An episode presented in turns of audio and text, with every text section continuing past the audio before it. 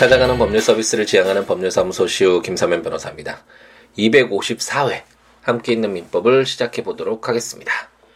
어제도 굉장히 추운 날씨였죠. 근데 오늘도 어, 일어나서 이제 온도를 확인해 보니까 영하 16도를 기록하고 있네요. 오늘도 역시 아, 옷을 따뜻하게 입고 아, 이제 일상을 시작하셔야 되지 않을까라는 생각이 들고 이거 계속 반복되는 그런 이제 멘트를 아침 시간에 이제 하게 되네요.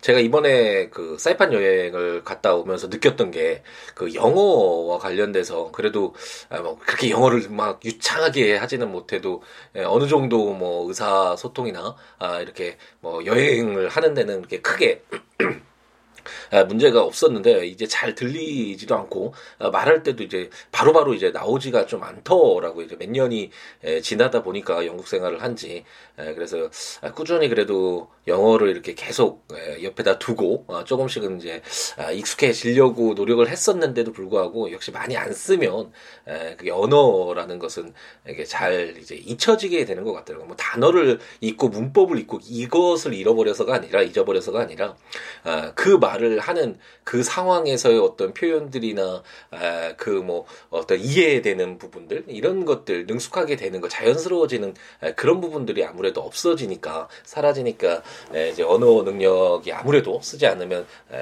좀 감퇴되는 그런 부분이 있는 것 같은데 그래서 요즘에 최근에 그 일빵빵 영어 회화라는 그 팟캐스트 그 방송이 있더라고요. 그래서 그것을 듣고 있는데 아, 상당히 괜찮더라고요. 물론 지금 팔, 어, 팟캐스트의 순위를 보니까 굉장히 뭐 1, 2위 다투는 어 그런 굉장히 유명한 뭐 방송이라서 여러분들도 많이 아실 것 같은데 어 제가 500위 하는 방송이 1, 2위 하는 방송을 뭐 추천하기도 그렇지만 어쨌든 영어 에, 우리나라는 특히나 영어에 대해서 좀 스트레스도 많고 아, 영어를 잘하고 싶은 에, 그렇게 소망하는 분들이 상당히 많이 있잖아요.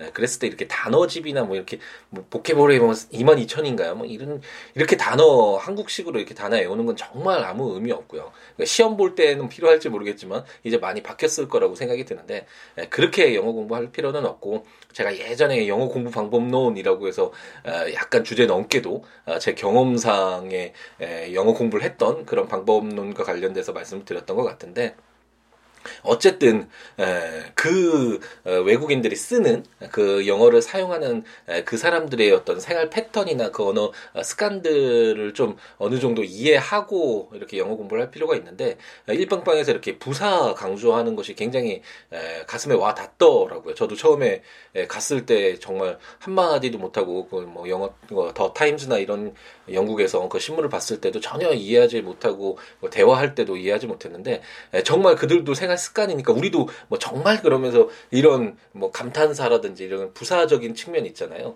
그런 부분들 많이 사용하면서 그때 자기의 어떤 의사 표현들 그런 것들을 이제 전달을 하게 되는데 그 영어도 마찬가지로 뭐 그 부사 같은 거 있잖아요. 뭐 really나 뭐 이런 뭐 finally 뭐 이런 absolutely 이런 내용들 있잖아요. 이런 내용들이 굉장히 많이 쓰이거든요. 이렇게 그 이야기를 할 때 그 부사를 통해서 어 정말 그 하고자 하는 그 문장의 어떤 의미가 바로 어, 파악되는 그런 부분들이 있어서 어, 정말로 그 부사가 굉장히 중요한데 어, 일방방에서 들어보니까 이런 부사 같은 걸 강조하면서 실제 영어 어, 많이 사용하는 그들의 어떤 언어 습관이나 어, 사용 어, 빈도에 따른 그런 내용들을 많이 좀 전해주는 것 같아서 어, 상당히 도움이 되는 것 같더라고요. 요즘에 이제 아침 시간에 운동을 가지는 못하고 이제 약간 이렇게 명상을 하면서 이렇게 좀 쉬는 시간이 있는데 한 30분 정도 그때 틀어놓고 이제 공부를 하면서 아, 이렇게 조금 다시 아침을 시작하는 그런 시간들을 갖고 있는데 도움이 되는 것 같으니까 만약 영어 공부를 어떻게 해야 될까 고민이 있으신 분들은 아직도 뭐 제 생각에는 그래머 인유 뉴스 그것만 정말 열심히 이렇게 계속 반복해서 읽고 어, 정말 이해하고 어, 따라하고 이러면 뭐 충분할 거라는 생각이 들지만 이런 방송을 통해서 어떤 그래도 공부를 하고자 하는 분들은 아, 이거 비용도 안 들잖아요 팟캐스트는 함께 있는 민법도 마찬가지지만 아, 일방방 영어야 이런 아, 방송도 팟캐스트 뭐 좋은 강의들 많다라는 이야기를 들었는데 이런 것들을 참고를 해서 도움을 받으면 어, 좋겠다라는 생각을 가져봅니다. 우리가 지금 이제 친족편을 읽고 있죠. 아, 우리가 이제 자녀와 아, 부모와 자녀의 관계와 관련된 그 규정들을 읽고 있는데 첫 번째는 이제 혼인 중에 에, 아이가 출생했을 때 어떻게 할 것인가 가장 아, 중요한 부분은 혼인 중이었기 때문에 에, 아버지로 인정되는 추정되는 사람이 있었잖아요. 그런데 만약 그 아버지로 추정받는 사람이 아버지가 아니었을 때 어떻게 될 것인가? 제가 에, 법률에 규정되는 이유는 정상적이고 아무런 문제가 없는 내용들은 언급할 필요가 없다라는 설명을 드렸죠. 그래서 어, 법률을 보면 다 문제 있는 경우들만 규정되어 이유가 뭘까 의문이 들 수 있는데 뭐 아무 문제 없으면 혼인 중에 아예 출생자로서 부모 관계가 명백하다면 그 부분을 대해서 뭐 언급할 필요가 없잖아 입법적으로 아, 그래서 그런 내용들은 없는 것이고 만약에 그 어, 친부가 아니었을 때 실제 아버지가 아니었을 때 에, 그러면 그 추정받는 아버지로 추정받는 그 관계를 어떻게 에, 이제 바꿀 것인가 종료시키고 새로이 에, 바르게 에, 가족 관계를 어, 부자 관계를 어, 정립할 것인가와 관련된 내용들이 이제 들어가게 되겠죠. 그래서 그런 내용들이 이제 친생 부인과 관련된 내용이었고 만약에 그 당사자가 그 친생 부인의 소를 제기할 수 없는 경우에 에, 그랬을 때 어떻게 할 것인가와 관련된 여러 가지 에, 그런 사정들을 에, 고려해서 어, 이렇게 입법을 하고 있었잖아요. 그것처럼 이제 인지의 경우에는 아, 이제 부로 추정받는 아버지로 추정받는 자가 아, 없고 혼인 외에 이제 출생을 했을 때 에, 아버지로 내가 이 아이의 아버지가 맞습니다라고 신고하는 것이 인지라고 말씀드렸잖아요. 인식하고 어, 지 알다라는 아, 내가 내 아이로 아, 알고서 어, 인정합니다 이런 어떤 뜻이잖아요. 인지라는 것이 그래서 이렇게 아버지로 혼인 중의 관계가 아니기 때문에 누가 아버지인지 추정받 고 그런 아버지의 지위에 있는 사람이 없을 수 있으니까 그때 이렇게 인지를 통해서 어, 자기의 자녀임을 확인받는 그런 어, 제도가 인지라는 어, 설명을 드렸고 이제 2월 달부터 새로의 인지 허가 청구라는 그런 제도가 이제 시행이 돼서 출생 그, 그 친생 그, 그 추정을 받더라도 음, 친생자로서 이제 추정을 받는 경우에 실제와 다를 때 에, 그 추정을 이제 깨고 어, 인지를 이제 허가를 어, 받는 아, 그래 좀 더 쉽게 에, 받는 그런 제도가 아, 이제 시행되고 있다라는 내용을 우리가 어제 아침에 에, 공부를 했었죠. 그래서 오늘은 이제 인지와 관련돼서 친생 부인과 마찬가지로 어, 인지를 어, 정확히 할 수 없을 때 그 당시에 할 수 없거나 할 수 없는 사정이 있었을 때 그러면 어떻게 에, 인지라는 제도를 이제 활용을 해서 어, 정확한 어떤 친자 관계, 친부모와 아, 자녀의 관계를 정립할 것인가와 관련된 규정들을 아, 이제 오늘 공부를 한 네 개의 조문을 읽어보도록 하겠습니다. 제 856조는 피성년 후견인의 인지라는 제목으로 아버지가 피성년 후견인인 경우에는 성년 후견인의 동의를 받아 인지할 수 있다라고 규정하고 있습니다. 이제 성년 후견인 아, 이 용어가 굉장히 많이 나왔죠. 우리가 이제 후견 제도에서 아, 많이 개정돼서 어, 굉장히 중요시 앞으로도 어, 굉장히 중요시될 부분이라고 할 수 있는데 그동안은 후견이 어, 약간 굉장히 딱딱하다라고 할까요? 경직되어 있는 그런 제도였는데 이제 후견이 필요할 수 있잖아요. 지금도 자기의 장래를 생각해서 후견을 어떻게 자기의 어떤 부분을 누구를 뭐 이렇게 후견을 통해서 보호를 받고 싶다 뭐 이런 거 생각할 수도 있는 것이고 그러니까 여러 가지 이제 앞으로 좀 사회가 문화가 좀 바뀌어가고 있잖아요. 노령화 사회가 되어가면서 이제 앞으로 그 나이가 들었을 때 어떻게 자기의 삶을 유지할 수 있는가 부분은 굉장히 관심이 많고 이게 국가적으로도 많이 보호가 필요한 아, 지원이 필요한 분야라고 할 수 있잖아요. 그래서 이런 후견 제도가 많이 개정돼서 어, 이제 점차 많이 이제 활용이 될 것이고 지금도 이제 되고 있는 것으로 알고 있는데 이 후견 제도를 앞으로 보게 되겠지만 아, 가장 기본적으로는 아, 그 어떤 법률 행위를 함에 있어서 아, 그냥 정상적인 성년인 뭐 정상 비정상이라는 용어를 좀 많이 쓰는 것 같아서 이게 좀 애매하긴 한데 누가 정상이고 누가 비정상이라고 이걸 구분하는 그런 기준이 명쾌하진 않잖아요. 그래서 이런 용어는 좀 어렵긴 한데 어쨌든 본인의 의지에 따라서 어, 자유로운 의사에 따라서 어, 법률 행위를 하고 법률 효과를 받을 수 있는 사람이 아닌 무언가 보호할 어, 어린 나이의 미성년자라든지 아니면 어떤 법률 행위를 함에 있어서 의사 표현에 어떤 하자가 있어서 어떤 그 도움을 주어 받을 필요가 있는 자라든지 어쨌든 그런 자들에게 도움을 주는 그런 자로서 어, 성년 후견인이 이제 등장을 하게 되잖아요. 그래서 후견 제도를 공부할 때 많이 공부를 할 것이고 자세하게 공부를 할 것이고 우리가 이제 민법을 읽어오면서 어, 성년 후견인과 관련된 용어를 많이 이제 들어봐서 어, 좀 친숙을 하죠. 그래서 성년 후견인은 후견을 하는 사람을 말하는 거고 앞에 피가 들어가면 그거를 당하는 사람을 말하잖아요. 그래서 어, 지배자는 지배하는 사람이고 피지배자는 그 지배를 받는 사람이잖아요. 그래서 피자가 앞에 쓰여 있는 건 그런 의미고 그렇기 때문에 피성년 후견인은 후견을 받는 사람을 말하겠죠. 그래서 아버지가 피성년 후견인인데 인지를 하면 아, 가족 관계가 정말 또 많이 에, 달라지게 되잖아요. 엄청나게 큰 아, 정말 사정 변경이 생기게 되는 아, 그런 사유니까 이런 피성년 후견인의 어떤 법률 행위를 함에 있어서 도움을 받는 성년 후견인의 에, 동의를 받아서 어, 인지를 해라. 라고 규정을 하고 있습니다. 친생 부인에서도 어, 제기하기 위해서는 피성년 후견인, 성년 후견 성년 후견인의 동의를 받아서 친생 부인의 소를 어, 제기할 수 있다라고 규정하고 있었잖아요. 그것처럼 인지도 마찬가지다라고 생각하시면 되겠습니다. 제 857조는 사망자의 인지라는 제목으로 자가 사망한 후에도 그 직계 비속이 있는 때에는 이를 인지할 수 있다라고 규정하고 있습니다. 예를 들어서 갑돌이와 을순이가 이제 혼인관계 없이 예, 병돌이를 낳았는데 에, 이제 병돌이가 이제 성장한 뒤에 병돌이가 인지를 받기 전에 사망했다. 근데 병돌이 아들인 정돌이가 있었다. 아, 그랬을 때 이제 인지를 하지 않았다면 그 갑돌이와 어, 병돌이 그리고 정돌이가 이제 아들이고 손자 관계인 경우에 에, 우리가 그 친족편 총칙 그 공부할 때 어떤 관계라고 했죠? 예, 직계 비속 관계라고 했죠. 갑돌이 입장에서 어, 정돌이 입장에서는 직계 존속이 에, 이제 갑돌이가 되겠죠. 이 관계가 생기지 않잖아요. 그래서 어떤 가족 관계에서도 이런 어, 제대로 되지 않은 어, 가족 관계가 정비가 안 되는 부분이 있고 이제 나중에 상속 부분에 있어서도 굉장히 큰 영향을 미칠 수 있겠죠. 그렇기 때문에 에, 857조에서 아, 자가 사망한 후에도 그 직계 비속이 있는 때 병돌이가 안타깝게도 사망을 했지만 병돌이 아들인 정돌이가 있는 경우에는 아, 이를 인지를 해서 어, 이제 가족 관계를 어, 부모와 어, 자녀의 관계를 정확하게 이제 할 필요가 있다 명확히 할 제, 어떤 그런 취지에서 857조가 규정하고 있다라고 생각하시면 되겠습니다. 제 858조는 포태 중인 자의 인지라는 제목으로 부는 포태 중에 있는 자에 대하여도 이를 인지할 수 있다라고 규정을 하고 있습니다.